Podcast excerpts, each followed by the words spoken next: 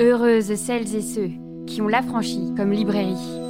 Burn Baby Burn, pour ce nouvel épisode de l'affranchi podcast, nous recevons les éditions Hors d'atteinte et son éditrice Marie Herman, en compagnie d'Emily Ton, autrice des rêves d'or et d'acier, le poids de son histoire, son héritage, mon héritage, le plus beau qui soit, et Agnès Mascarou, autrice de Laisse tomber la nuit. La nuit je sors, souvent beaucoup, c'est là que tout m'apparaît, il me semble qu'il brille littéralement. Burn baby burn, c'est parti. Bonsoir Marie. Bonsoir Swazik. je suis ravie de te recevoir en tant que l'éditrice flamboyante des éditions Hors d'atteinte, que nous soutenons et que nous aimons euh, énormément depuis déjà très longtemps. Hein, cette histoire est assez longue entre nous. Nous t'avions reçu à l'occasion de la parution de Notre corps nous-mêmes, la réédition fabuleuse que vous aviez faite, et ensuite euh, que vous pouvez réécouter euh, sur notre podcast. Nous avons reçu Elvire Duvel-Charles pour Féminisme et réseaux sociaux, et Comment devenir lesbienne en 10 étapes de Louise Morel. Donc ça, ça vous met un petit peu sur la voie de ce catalogue fabuleux. À noter également que récemment, nous avons reçu deux textes, euh, euh, une anthologie sur les autrices, ces grandes effacées qui ont fait la littérature, et un autre sur la violence politique des femmes témoignent. On ne va pas y aller avec des fleurs. Tout de suite, on est un petit peu dans le, le mood de cette maison. Marie, est-ce que tu peux nous parler de ce que représente Hors d'atteinte? C'est quoi pour toi, en fait, éditorialement parlant? Le but de cette maison C'est toujours difficile de répondre parce que en fait, euh, ce dont je me suis rendu compte et dont je me doutais pas, c'est que quand on crée une maison d'édition, on sait pas du tout ce qui va se passer. Euh, mais vraiment, je pense qu'on ne prend pas conscience d'à quel point on ne sait pas ce qui va se passer. Parce que moi, j'avais euh, j'avais deux trois auteurs, deux trois projets dans mes poches. j'avais déjà un peu un réseau. J'avais déjà travaillé dans d'autres maisons d'édition. Je connaissais déjà des libraires, etc. Mais en fait, ce qui est très surprenant, c'est que on se retrouve à lancer des, signaux et puis euh, des gens arrivent et puis en fait ils reconnaissent des choses et puis ils voient des choses que nous on voyait pas forcément et, et en fait se tisse là-dedans euh, un truc qui est, qui est totalement euh, incontrôlable. Et donc on prend des directions, et puis c'est comme une librairie, en fait, on, on réagit forcément à la réaction du public qu'on attire, et on se façonne comme ça l'un l'autre. Et, euh, et, on devient aussi éditeur, éditrice euh, grâce aux auteurs et autrices. On les, transforme en auteurs, mais ils nous transforment en éditeurs aussi. Euh, et ça, c'est toujours un mouvement extrêmement fascinant. Moi, ce que je savais, c'est que euh, j'avais très envie de faire des choses autour du féminisme. Hum, et je dis pas ça pour euh, la ramener, mais c'était avant MeToo. Et en fait, euh, justement, toutes les réflexions que j'ai menées pour, pour démarrer au moins une ligne, quoi, pour savoir à, peu près ce que, comment ça allait commencer, c'était à l'été 2017, donc euh, un moment où, euh, où on sentait que quelque chose était en train d'émerger. On savait pas encore trop quoi, mais il y avait déjà des signaux euh, très faibles. Il y avait par exemple la revue Z que vous connaissez peut-être, qui avait fait un numéro spécial sur le féminisme à Marseille, qui avait très bien marché. il y avait la BD sur la charge mentale d'Emma qui avait commencé à circuler. Donc on commençait à se dire, il y a un truc. Et j'avais effectivement déjà lancé euh, Notre corps nous-mêmes, on était en train de travailler dessus, et je me souviens vraiment d'une réunion qu'on avait faite euh, à l'été, où on s'était dit, mais on, est sur une vague, Il, y a, mm. y, a, un truc qui nous emporte, et on ne sait pas où, et puis euh, deux mois après, il y avait MeToo. Euh, mais je trouvais que ça rejoignait plein d'autres choses. En fait, moi, les... juste avant, j'avais travaillé aux éditions Agone et je me sentais de plus en plus confrontée à des, à des gens, à des idées, à des écrits qui étaient difficiles à classer.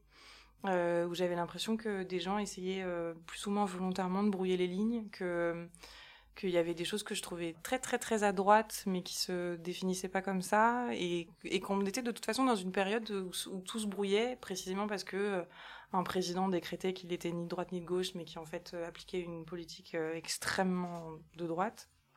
Euh, et je me disais, il y a de plus en plus d'éléments qui font que le, la situation est très peu lisible et qu'en même temps, face à ça, euh, des mouvements euh, se transforment. Il y avait Black Lives Matter qui, émergeait déjà, il y avait plein de mouvements sur le climat, il y avait euh, les Gilets jaunes n'étaient pas encore là, mais on sentait que quelque chose se passait aussi sur le, terrain de la justice sociale.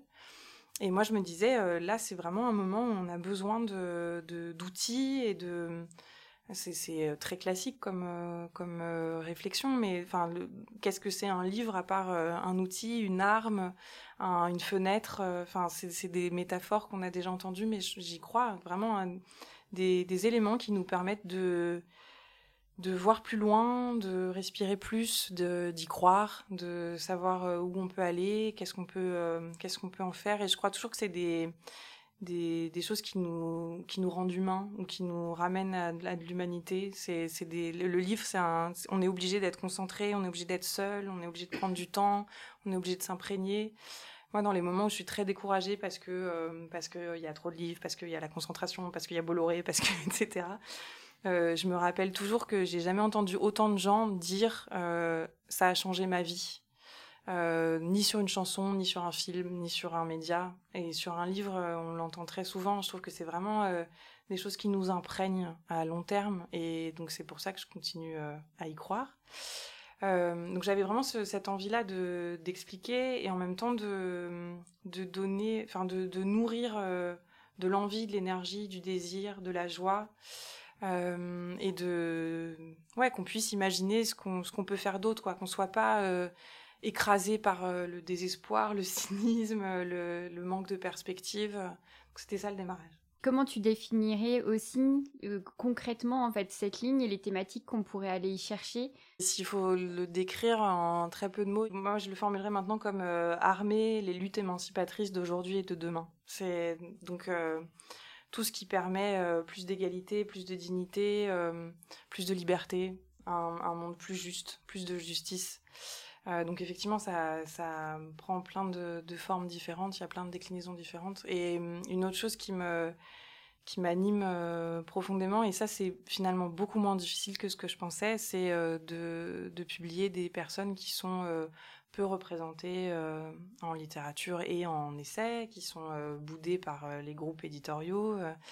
Euh, qui elles-mêmes se sentent pas légitimes, euh, imposteuses, euh, et, de justement de, dédramatiser ce geste qui consiste à écrire un livre, de dédramatiser le fait d'avoir une éditrice, et, et, et, vraiment de non seulement de faire émerger ces voix, mais aussi de travailler sur à qui on les fait entendre. C'est parce que j'ai, il y a aussi un moment où je me suis dit, mais en fait, si c'est pour expliquer les pauvres aux riches, ça m'intéresse pas non plus. Euh, donc vraiment de, de travailler sur l'accessibilité des livres, sur euh, à, tous les niveaux, sur le fait qu'il soit compréhensible, le fait qu'il soit pas trop cher, le fait qu'il soit quand même beau. Euh, enfin, qui est vraiment aussi ce truc-là de vous mériter le beau, même même si euh, vous êtes peu représenté, et de d'aller chercher les publics dans les centres sociaux, dans les écoles. Je suis allée une fois en prison, mais je, je compte bien y revenir. Enfin, il y a vraiment cette cette envie aussi d'aller dire aux gens, ça y est, euh, vous, y êtes. Mhm. ouais, de rechercher ça. Et, je sais aussi, bien sûr, que cette question de la représentation, elle est, c'est un tout petit bout du combat. Et pourtant, euh, je continue à considérer qu'il est énorme. Euh, parce que, ouais, il y a vraiment ce truc de, de se voir exister, de se voir pris au sérieux. Et on disait, ça reviendra sans doute, mais il y, a aussi le, l'envie de faire des livres comme des monuments érigés à la dignité des gens. Euh, et justement qui existent comme des, choses durables, qui restent, qui prennent le temps de dire attendez, euh, regardez, euh, regardez ces gens exister, regardez leur vie et leur courage et leur force. Mais c'est vrai que quand on s'attaque comme ça à ce que représentent les livres par la force des narrations et des représentations, on s'attache aussi, on s'attaque, mais on s'attache aussi euh, à la force de l'archive, de l'archivage, de se dire qu'en fait nos luttes pendant longtemps n'ont pas été du tout euh, archivées, puisque souvent détruites, invisibilisées, et que là, en fait, toute la production euh, qui a été faite depuis MeToo, évidemment aussi avant, mais, mais notamment là ces dernières années, il y a quelque chose de dire, on pourra plus jamais dire que ça n'a pas existé en fait. Et alors ça, c'est compliqué parce qu'on l'a déjà dit plein de fois. Mm. Moi, quand, euh, quand on a travaillé sur euh, cette anthologie, là, donc, qui, est un, qui est en trois tomes, là, le, premier vient de sortir et on en fera un par an. Euh, donc là, c'est Moyen-Âge, 17e siècle, on continue sur 18, 19 et 20e jusqu'à aujourd'hui. C'est que des textes écrits par des femmes. qui ont, donc autrices. Voilà, qui s'appellent autrices. Euh, donc qui a été euh, dirigé par euh, Daphné Tikrizenis et c'est que des textes qui ont été effacés, des femmes qui ont été spoliées, qui ont été traînées dans la boue, alors que parfois elles étaient même, elles avaient même beaucoup de succès de leur vivant. Et quand on a commencé à imaginer ce projet, moi j'étais très enthousiaste comme je le suis toujours en disant c'est génial, c'est la première anthologie de. Et Daphné m'a dit bah non non, c'est pas du tout la première il y en a eu plein, mais elles ont été effacées elles aussi. Hmm. Et elle aussi, probablement, le sera. Donc, c'est vrai que moi, c'est aussi un truc auquel je réfléchis tout le temps, qui me hante, c'est comment surmonter euh, le backlash qu'on ne va pas, le retour de bâton qu'on ne va pas manquer de, se recevoir. Et c'est vrai que ce, truc, moi, je parle beaucoup justement avec euh, des, femmes euh, qui ont été actives dans les années 70.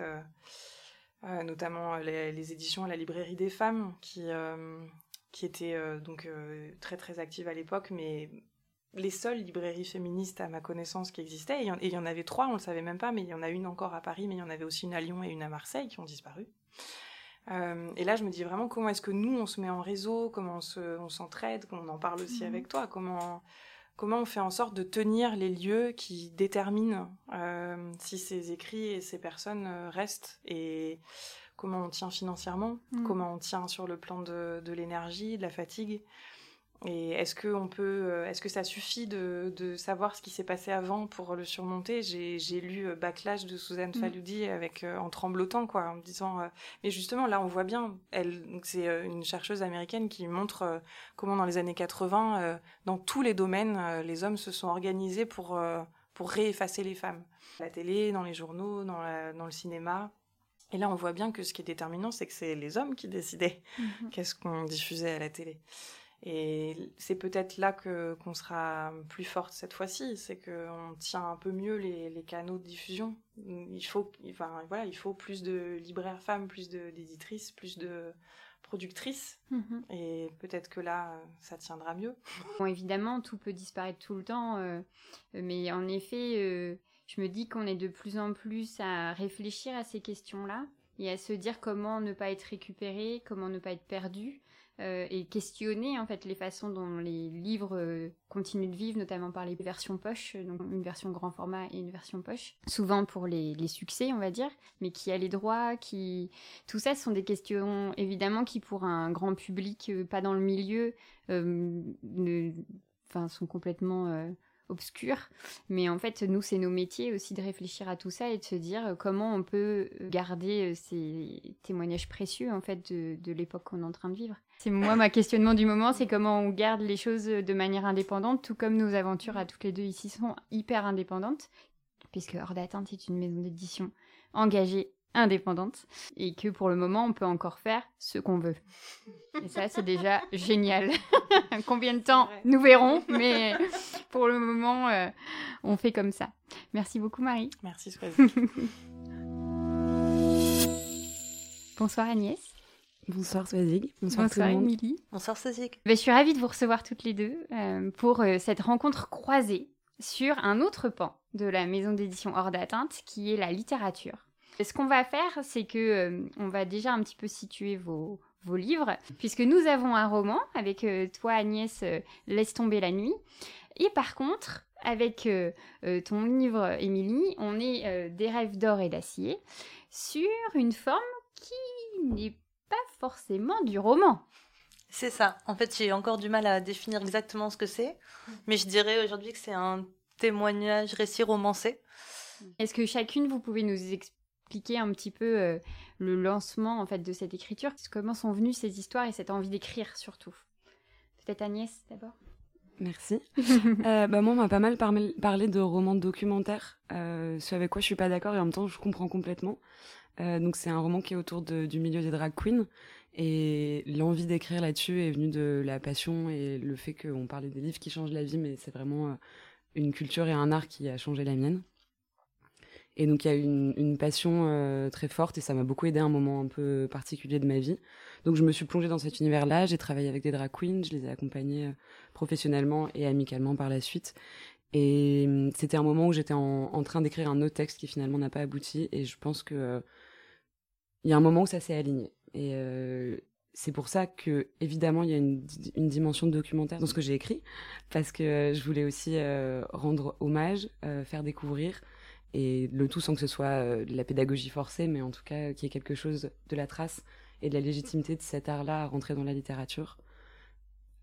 Malgré tout ça, je pense que c'est vraiment le, mot de roman et la fiction, c'est toujours ce qui m'a donné envie d'écrire et c'est ce à quoi j'ai vraiment envie que, que ce livre soit rattaché, même si c'est un livre qui est ancré dans le réel. Émilie, que veux-tu dire par euh, donc euh, témoignage romancé? Pour moi, c'est un peu différent parce que en fait, il s'agit de, de l'histoire de mon père, donc. Et pour écrire ce roman, en fait, moi, je suis, je suis vraiment partie de, de, de, ses récits à lui, de son histoire, de son témoignage. Et, euh, et quand je dis que c'est romancé, euh, je l'ai écrit, enfin, de façon à ce que la, le lecteur puisse euh, le vivre comme il le lit. Et je pense que j'invoque des, des, images dont mon père m'a parlé, mais que j'ai pu voir moi aussi. Et en fait, le fait de, de, pouvoir euh, relier tout ça fait que au final, on se retrouve avec euh, des, des, vraies scènes de description qui sont pas forcément celles qu'on peut retrouver dans un, simple récit. Après, j'ai essayé vraiment de, de, coller au plus près de, l'histoire de mon père et de la façon dont il racontait les choses mais aussi de coller à l'histoire. Pour le coup, moi j'ai une vraie part documentaire, j'ai fait une grosse, un gros travail de documentation et de recherche dans des archives. Comme vous en parliez tout à l'heure, euh, ça a été vraiment très difficile pour moi de trouver les bonnes archives d'ailleurs. Donc euh, là-dessus, quand même, je me, je me raccroche aussi euh, au documentaire et à mon premier métier qui est le métier de journaliste.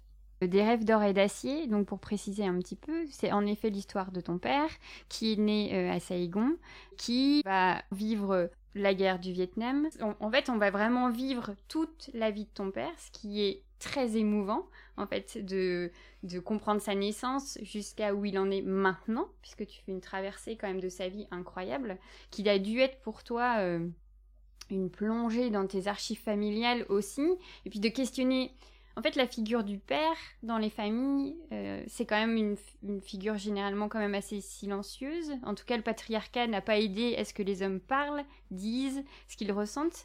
Mais au final, tu as un père qui a beaucoup dit, qui, s'est beaucoup confié euh, sur ses émotions, ses ressentis.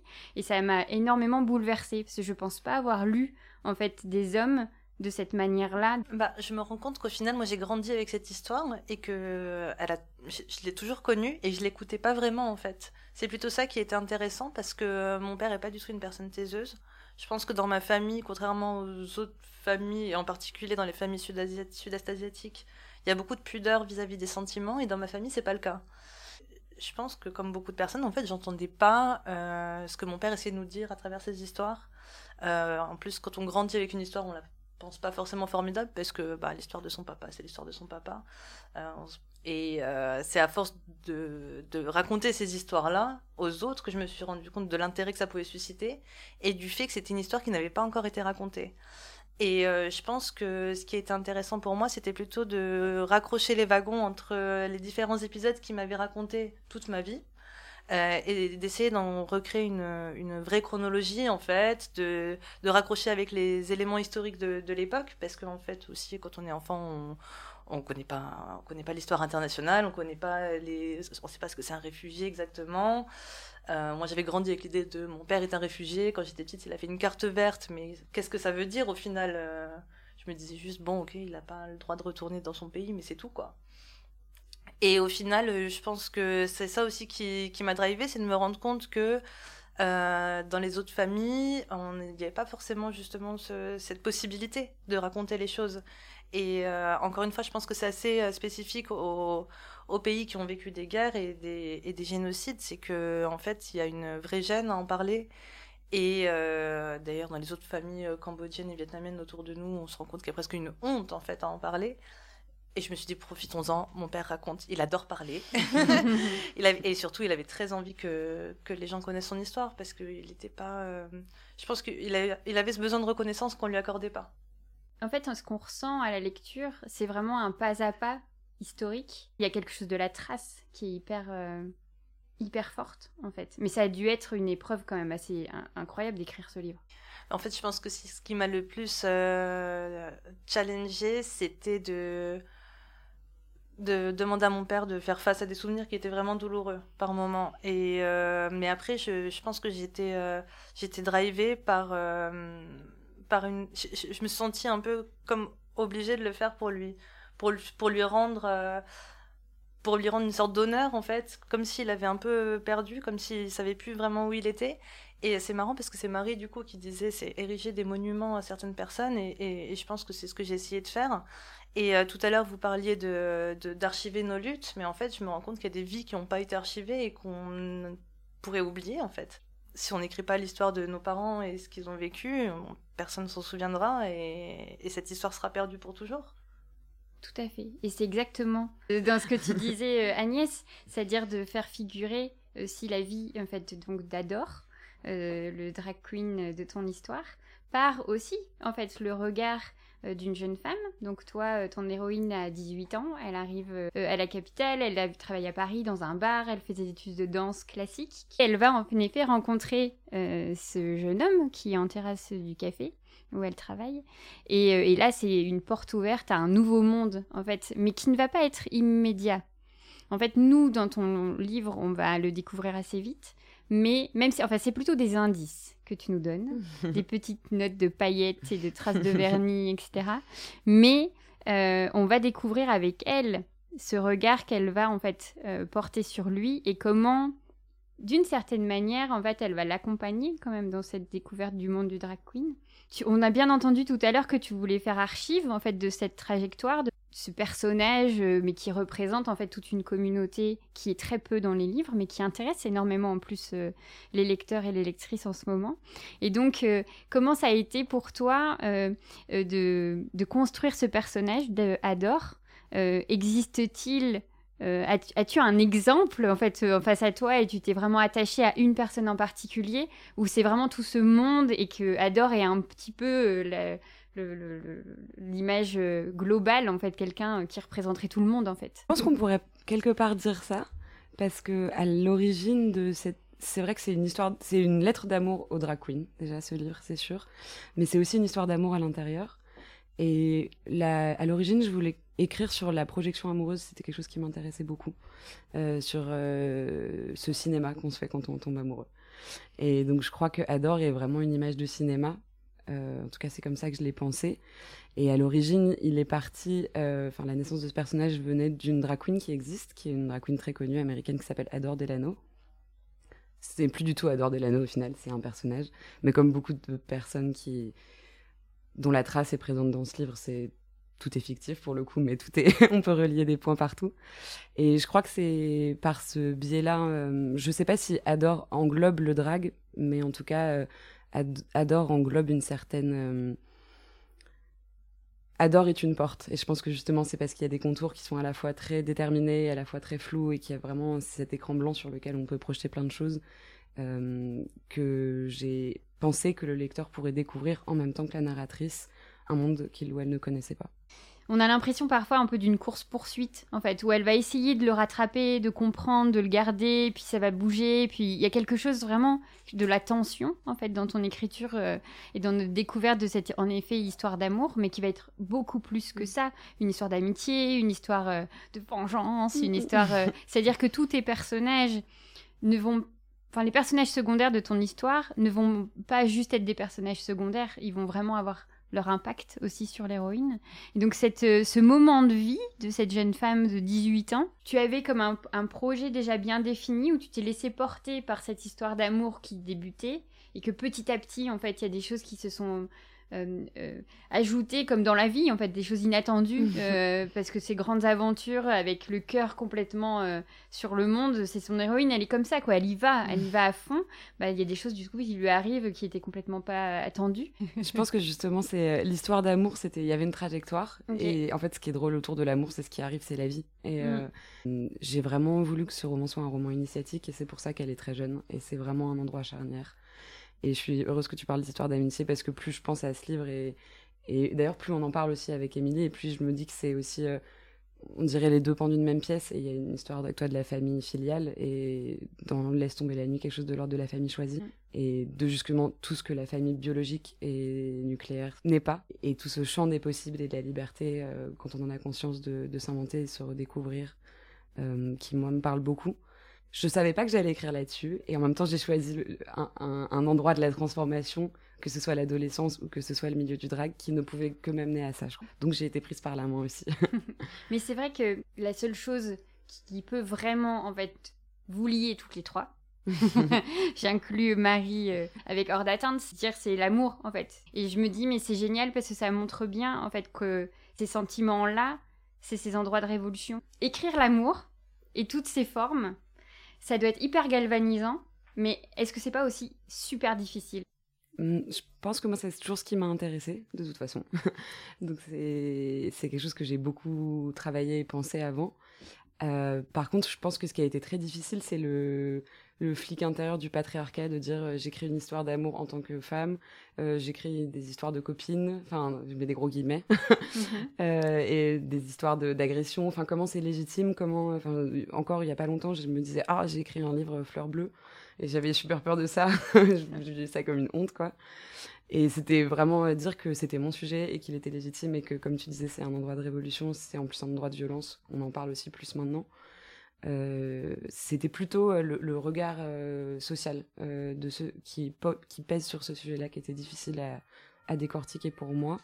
Mais j'imagine quelque chose de très magique aussi dans l'écriture ou quand on a les retours des lectrices qui ont été complètement bouleversées, en fait, mais dans leur cœur, dans leurs émotions, dans leurs frissons, leurs ressentis. C'est un endroit qui est tellement important d'aller réveiller, en fait, dans nos sociétés qui commencent à. Enfin, qui, qui ont parfois du mal de se laisser aller à ça. Tu voulais peut-être compléter, Émilie Euh, moi, je parle pas du tout de- du même genre d'amour, en tout cas, je crois, mais parce que je parle vraiment d'un d'un amour filial Mhm. euh, pour ma part. Et en fait, je parle de l'amour filial aussi de mon père vis-à-vis de ses propres parents. Et, euh, et là-dessus, en fait, c'est vrai que c'est pas. Enfin, on lit rarement des, des, des- des histoires d'amour filial qui se passent super bien où tout le monde dit Moi, j'adore mes parents. Mais moi, j'adore mes parents et mon père adorait ses parents. Mhm. Par contre, ce qui est plus dur de raconter, c'est euh, c'est la séparation. Et en fait, là où je suis, là où je suis contente aujourd'hui, c'est que euh, j'ai j'ai eu des retours. Maintenant, ça fait un peu plus d'un mois et demi que le presque oui ça, ça fait un peu plus d'un mois et demi que le livre est sorti maintenant. Et j'ai eu beaucoup de, de, de retours de, de lectrices aussi euh, qui me disent qu'en fait c'est l'histoire de leur famille mais qu'ils ne l'avaient jamais entendue. Et, euh, ils racontent toujours cette même séparation aussi de leurs parents avec leurs propres parents ou avec leurs frères et sœurs, etc. Et je pense que pour le coup, je, je, enfin, je suis contente de dire que je pense que j'ai tapé juste là-dessus, que j'ai ré- réussi à recréer tout ça parce que euh, beaucoup de gens ont réussi à se projeter dans cette histoire. Après, beaucoup de gens qui me lisent sont aussi des descendants de personnes qui viennent d'Asie du Sud-Est et qui attendaient d'avoir une histoire comme ça, euh, du coup, pour se raccrocher vu que leurs parents ne parlent pas. Et c'est vrai que le lien à tes grands-parents, de ce fait, euh, est magnifique parce que même si euh, on est sur des personnages euh, euh, vraiment très dessinés, en fait, euh, euh, l'amour que ton père a pour sa mère est assez. Enfin, il est bouleversant. En fait, on se rend compte que c'est quelque chose qui ne le lâchera jamais et qui, qui peut le. Enfin, c'est quelque chose qui m'avait vraiment énormément ému en fait. De, le- je je l'imaginais très fébrile en fait encore maintenant à l'idée de parler de sa maman. Et même le grand-père qui est beaucoup plus présent pour le coup, euh, beaucoup plus longtemps dans l'histoire en tout cas, euh, euh, à ses côtés. C'est un personnage qu'on appréhende vraiment avec le temps aussi. Au début, il y a quelque chose de très mais pourquoi tu fais ça en fait Où tu te situes Pourquoi t'es pas plus présent, etc. Et au regard en fait de toute l'histoire, on se rend compte de son histoire globale et se dire que tu as réussi sur plusieurs générations en fait à rapporter des clés aussi de compréhension. C'est, enfin, ça a dû être incroyable pour toi de rencontrer ses grands-parents en fait d'une certaine manière euh, par les par les mots de ton père quoi. Bah, complètement. Et après, je pense que je l'ai compris finalement beaucoup plus tard. Au-delà de raconter l'histoire de mon père, je racontais l'histoire de, de ma famille. Et ce grand-père, ce grand-père que j'ai pas connu en fait, et qui du coup, euh, pour donner deux trois éléments, était, était sénateur, a défendu euh, les minorités qui étaient opprimées au Vietnam.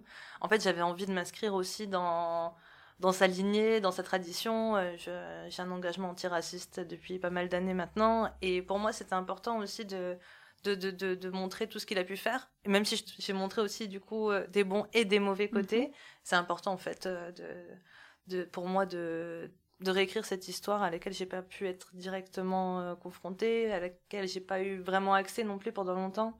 J'ai fait mes propres recherches pour me recréer mon grand-père en fait. Et, aujourd'hui j'en suis contente parce que j'ai l'impression d'avoir mieux compris qui il était. Ça fait aussi se rendre compte qu'il y a toute une histoire en fait qui, nous échappe quand bien même en fait elle nous appartient. Et ce qui euh, est euh, super aussi à mettre en cohésion avec vos deux livres, c'est que vous avez choisi en fait deux types d'écriture. C'est-à-dire que vous avez l'histoire principale et ensuite une voix en italique, qui est en fait euh, une autre façon en fait de parler de l'histoire que vous racontez. Donc en effet pour toi euh, Agnès, on est plutôt, moi j'ai eu l'impression vraiment euh, dans cette partie-là d'être avec Bonnie and Clyde ou Thelma et Louise dans la voix que tu prends à ce moment-là, donc qui est une autre façon d'écrire de à côté du récit principal, quelque chose du du fantasme de vivre. Est-ce que tu avais de cette besoin en fait de d'aller plus loin dans ces endroits-là? Est-ce que c'était... Euh, en fait, comment c'est venu cette histoire de deux voix, de deux endroits de narration, de, deux tons euh, C'est deux écritures totalement en fait différentes que tu emploies dans ce roman au final? Je crois que c'est un double tiraillement euh, littéraire déjà entre la poésie et la, et la fiction. Et après, je crois que plus personnellement, j'ai beaucoup rêvé ma vie avant de la vivre. Et c'est bon, maintenant je suis ancrée, je suis là. Mais euh, ça a été quelque chose de très très important pour moi de, de, de enfin c'est sans doute pour ça que j'écris aujourd'hui, d'avoir l'imaginaire euh, comme un vrai, un vrai monde parallèle. Et je crois que c'est encore plus propice, en tout cas pour moi, ça l'a été euh, dans les histoires d'amour, vu que c'est des histoires qu'on se raconte aussi, qu'elles soient réelles ou pas. Et c'était j'aime pas trop dire que c'est des manières de métaphoriser le récit et en même temps je crois que si. Complètement. Et j'aime ça me touche toujours cette idée que euh, l'image poétique peut dire exactement ou alors un petit peu différemment mais peut amener un autre éclairage sur euh, ce qui est dit de manière très précise parce que j'ai j'espère qu'il y a quand même un aspect assez concret dans ce que j'ai dans, mm-hmm. dans, dans, ce que j'ai écrit. Et ça c'était un peu mon échappée euh, mm pour remettre aussi de l'interprétativité euh, et j'ai presque envie de dire de la musique. C'est ça, j'allais dire, c'est très rock'n'roll cette partie-là. Dans vos deux romans, en fait, c'est hyper appréciable ces temps-là. Émilie, euh, pour toi, en fait, donc, tu racontes la vie de ton père.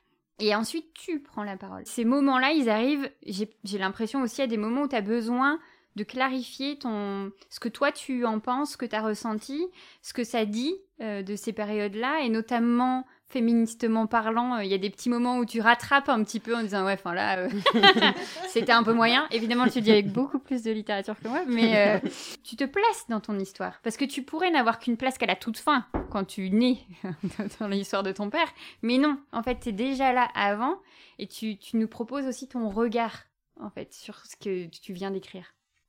Bah, là où je dois avouer aussi en fait que jusqu'à la fin j'ai hésité à les enlever ces passages en oh. italique. Ouais, vraiment. Euh, j'ai hésité à les enlever. Euh. Au final, je suis contente de les avoir laissés. Euh, à la base, je les ai. C'est ces moments en italique où, où, je prends la parole. Donc c'est une sorte de d'histoire qui raconte comment j'écris l'histoire en fait. Euh, c'était pour moi une façon de, de rappeler que bah, c'est pas une histoire neutre, c'est ma vision de cette de l'histoire de mon père et quelqu'un d'autre euh, aurait entendu la même histoire, aurait pas écrit la même chose, je pense. Et aussi, c'était pour, euh, pour être tout à fait honnête aussi avec le lecteur, dire voilà, j'ai écrit l'histoire de mon père, il y a un affect dedans, euh, je vous, l'explique, et je vous explique aussi pourquoi aujourd'hui j'écris cette histoire. Et je pense que c'était aussi un moyen de, de, de, de dire comment j'en suis arrivée là, pourquoi c'était important de, raconter ce récit-là. Et aussi, euh, au-delà de ça, même par rapport à, l'histoire avec un grand H, de dire, euh, regardez, en fait, euh, moi, maintenant, avec mes yeux, je me rends compte que c'est des vraies personnes qui sont derrière. C'est pas, c'est pas uniquement des, des, titres dans des, sur des livres d'histoire. C'est pas uniquement des, des reportages sur la 5. Et c'est pas uniquement des films américains où on voit que des GI, quoi. Enfin, c'est ça aussi, cette mmh. histoire. Donc voilà pourquoi c'était important pour moi et, euh, et, je regrette pas du tout aujourd'hui de les avoir, ces passages en italique. En tout cas, euh, moi, euh, j'aurais envie de les relire. Euh, je me dis, en fait, ils sont tellement vastes, vos deux livres. Ils ont deux univers complètement. Enfin, on peut pas finir vos livres. J'ai l'impression qu'ils ils continuent à chaque fois de nous appeler. Donc, vous êtes sortis à peu près dans les mêmes périodes de cette fameuse rentrée littéraire. Il met en avant surtout des romans on vient de voir que à vous deux, euh, vous aviez fait un peu ce que vous vouliez. Hein, quand même de ce fameux roman de la rentrée littéraire. Euh, et, c'est exactement ce que fait Hors d'atteinte. C'est fait ce qu'on veut. Hein. On en revient à ça. Et c'est génial. Merci beaucoup Agnès. Merci beaucoup. Merci Émilie. Merci Swazik. Alors, heureuse? Vous venez d'écouter un nouvel épisode de l'Affranchi Podcast en compagnie des éditions Hors d'atteinte. Nous étions accompagnés de Marie Herman, éditrice, d'Émilie Tonne, autrice des Rêves d'or et d'acier, et Agnès Mascarou, autrice de Laisse tomber la nuit. L'Affranchi Podcast, c'est Soazic Courbet à la réalisation, Pierre-Antoine Naline à la création sonore, et Chien Fou pour l'univers graphique.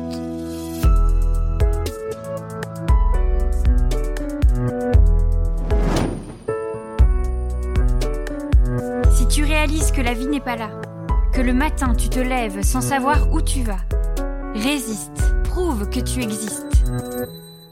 Avec l'Affranchi Podcast.